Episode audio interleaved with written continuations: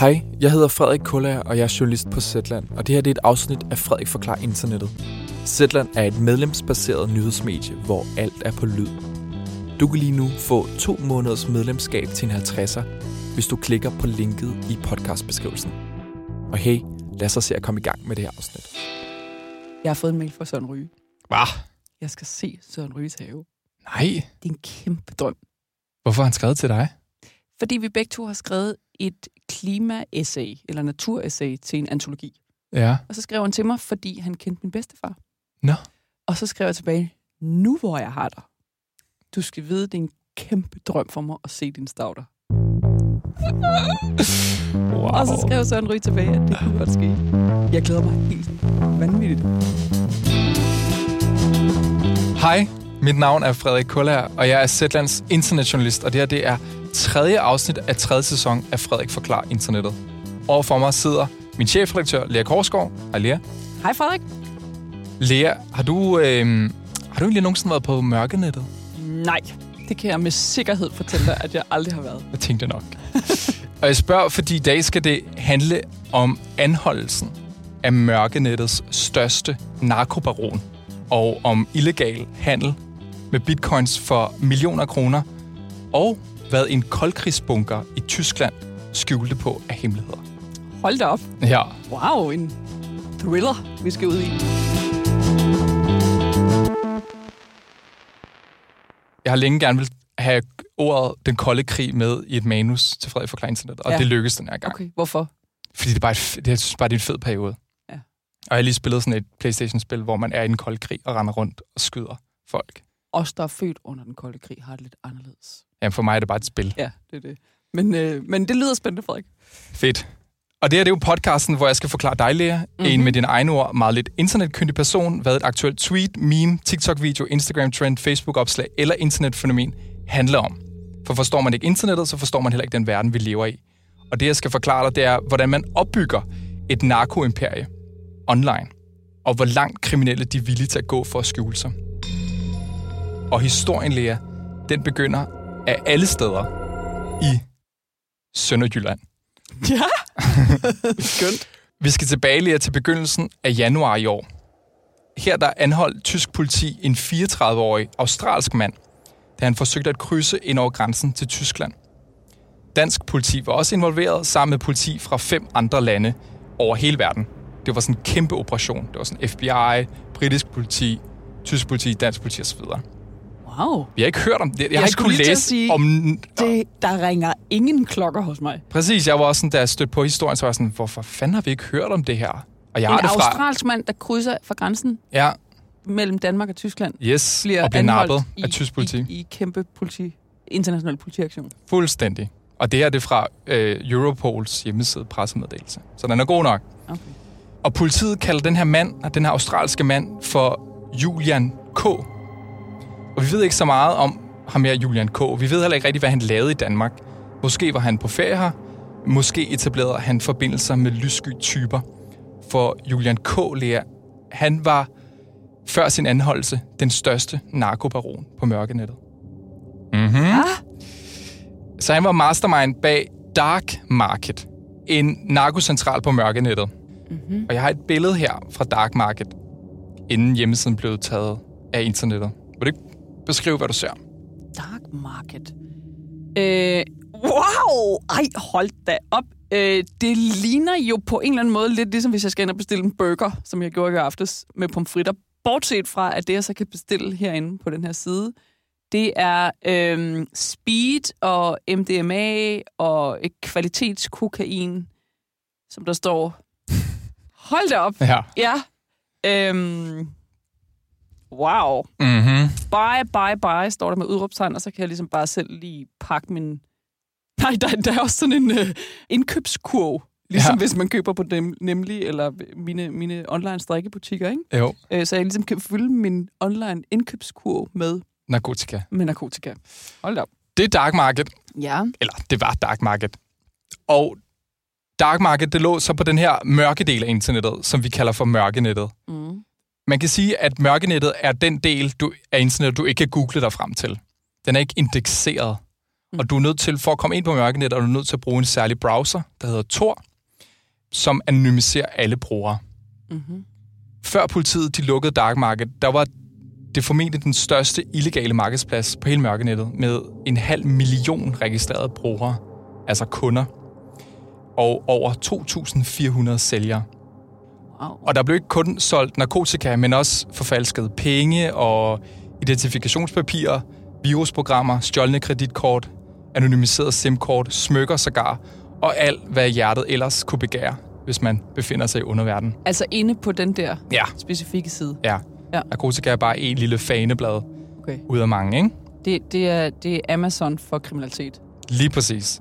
Og siden foråret 2019, hvor Julian K.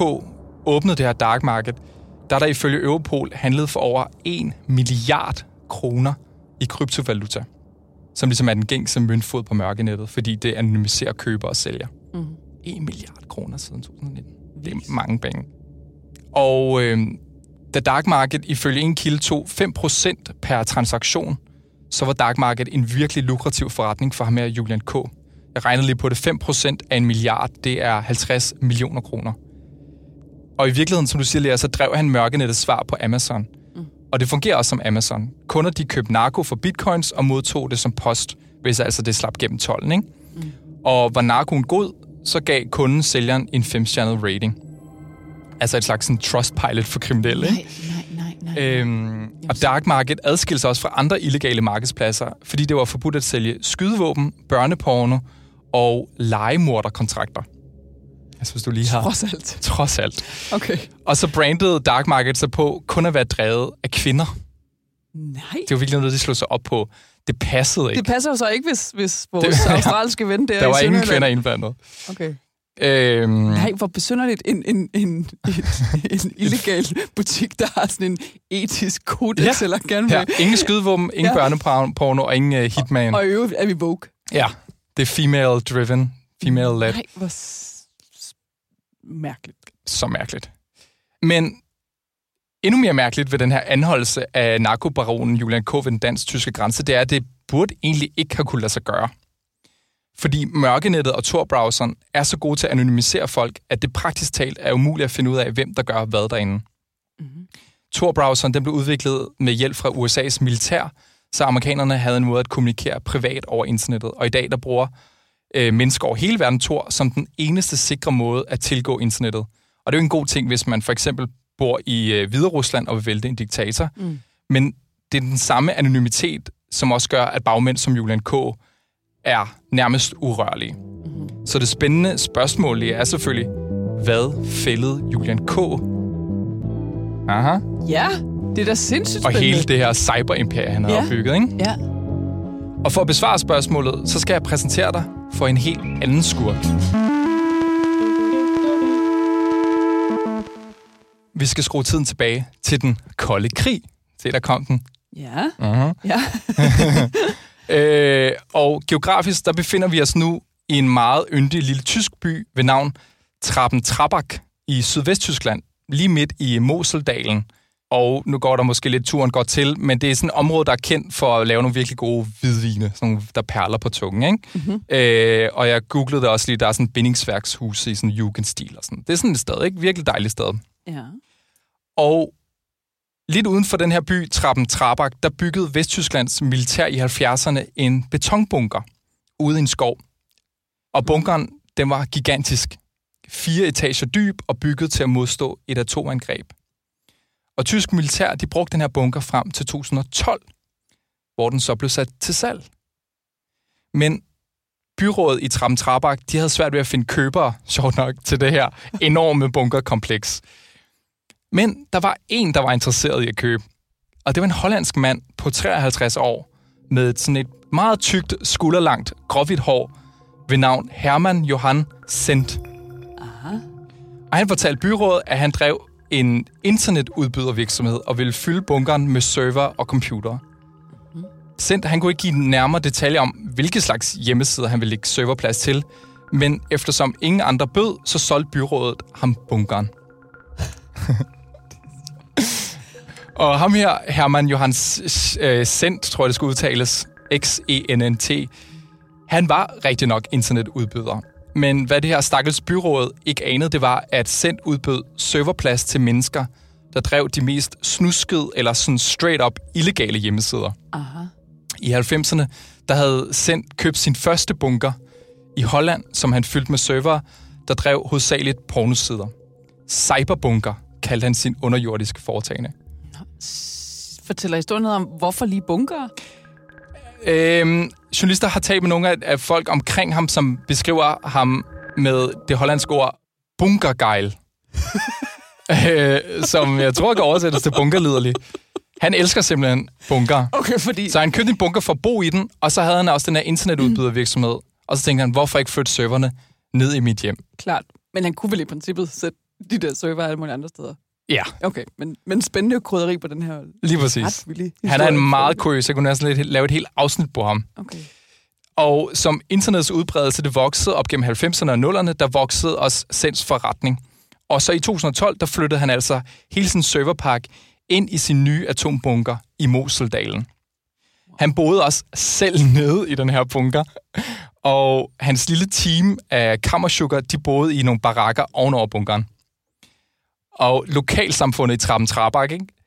De var, altså, der, som er meget lille, ja. de Ja. var meget mistænkelige over for ham her. Sendt, der lignede en James Bond-skurk, når han kom op af sin bunker og kørte ind til byen i sin store, dyre BMW firehjulstrækker med sit lange hvide hår og altid i en sort trenchcoat. Og de begyndte at mistænke ham for at dyrke cannabis nede i bunkeren. Det var det værste, de kunne forestille Ja, sig. cannabis.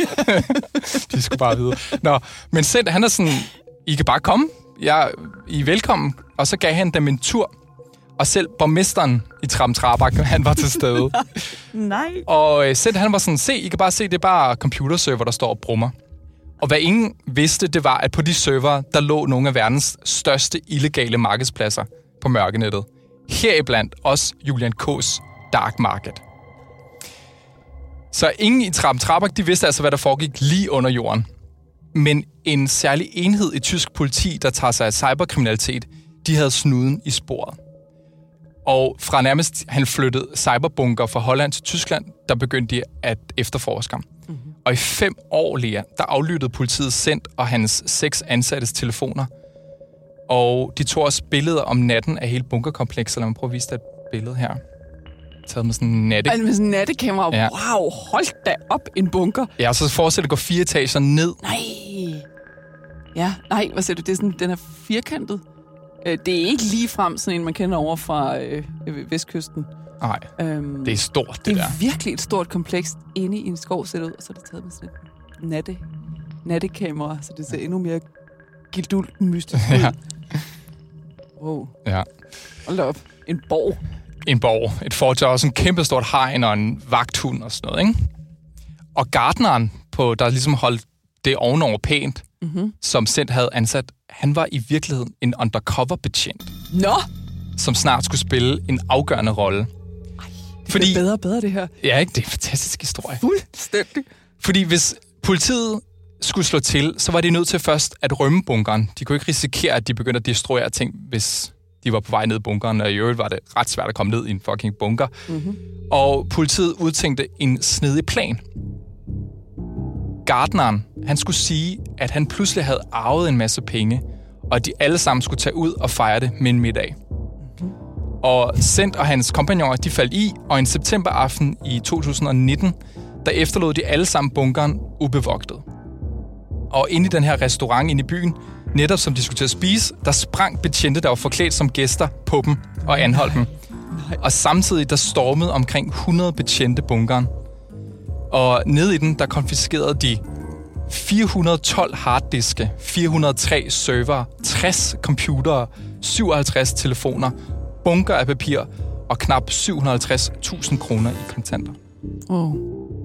Sendt og sine øh, syv cyberbunker-ansatte, de er i dag tiltalt for at facilitere 249.000 ulovlige transaktioner for millioner af kroner, der involverer alt fra narkotika, legemordkontrakter, hvidvaskning af penge og billeder af børnemishandling. Hold da kæft. Okay, Ja. her kommer alvoren ind i billedet. Det er alvoren. Det er, et, det er ikke fede folk, det her. Nej, Hold da kæft. de har okay. været så skrupelløse. Ja, ja. Altså, hvis du havde noget shady på nettet, Ja. og havde brug for nogen, der gerne ville sikre det Ej, fra myndighederne, så tog du fat i ham her, ikke? Så det var Sens historie. Ja, Så hvad har alt det her at gøre med ham her, Julian K., den her narkobaron, og Ja. hans anholdelse? Ja. Jo, det skal man forstå på den måde, at anholdelsen af ham afslører mørkenettets helt store akilleshæl. mm-hmm. Fordi da politiet sådan helt fysisk fik fingrene i cyberbunkers server og computer, der kunne politiet koble sig på og begynde at dekryptere filer med kommunikation og transaktioner osv., og så ellers bare følge pengene til de rette bagmænd. Mm-hmm. Altså et sådan helt fysisk smuthul gennem det panser af online anonymitet, som Sens kunder har skjult sig bag. Og en af de kunder viser sig altså at være Julian K's dark market, Mm-hmm. mener tysk politi i hvert fald. Ikke? Og politiet har ikke røbet, hvordan man sådan helt præcis fandt frem til, at dark markets ejer er den her 34-årige australske mand, men tyskerne er i hvert fald så sikre, at han nu er anholdt. Og det spændende er, Lea, at dark market formentlig blot er en af flere illegale hjemmesider og markedspladser, der har levet i skjul i Sens atombunker. Mm-hmm. Så vi kan nok godt forvente flere anholdelser i løbet af i år og de næste par år, siger tysk politi. Oh. Ja.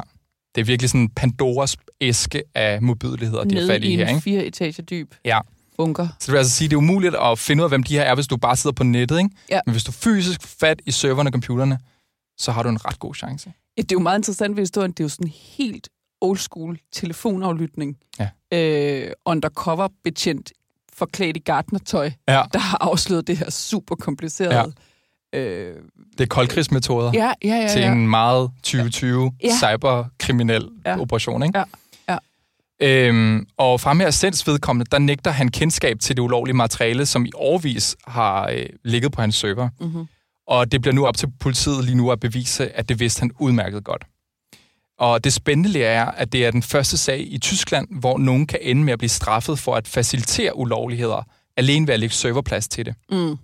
Og ender ham her hollænderen med at blive dømt, så kan det muligvis danne en præcedens, der kan få internetudbydere som Amazon eksempelvis, der lægger serverplads til meget af internettet, og formodentlig også kriminel aktivitet, til det, for at få dem retsforfulgt. Eller i hvert fald trække en streg i sand og sige, hvis I ved noget, så kan vi komme efter jer. I skal vide, hvad, hvad, der, hvad der er for Ja. noget information, der flyder gennem jeres server. Præcis, I har Ja. også ansvar. I er Ja. ikke bare en eller anden passiv platforms Mm. udbyder, internetudbyder. Ja.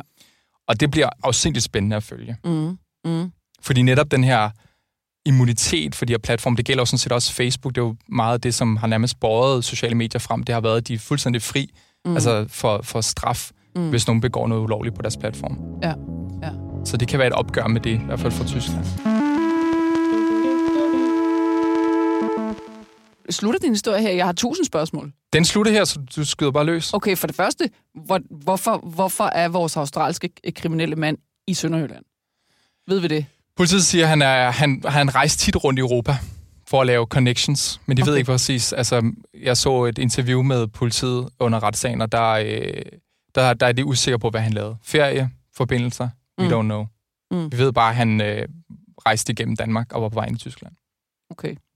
Okay, det var mit vigtigste spørgsmål ud af de tusind. Ja, Men derudover er det jo bare en vild, vild, vild historie. fuldstændig. Altså, jeg forstår slet ikke, hvorfor vi ikke har hørt om det. Nej, Det er jo en kæmpe kriminalitetshistorie, som Altså- jo også må række sin fangarm ind i Danmark, fordi der har jo garanteret siddet danske kunder på den der øh, hjemmeside, du viste mig. Ja.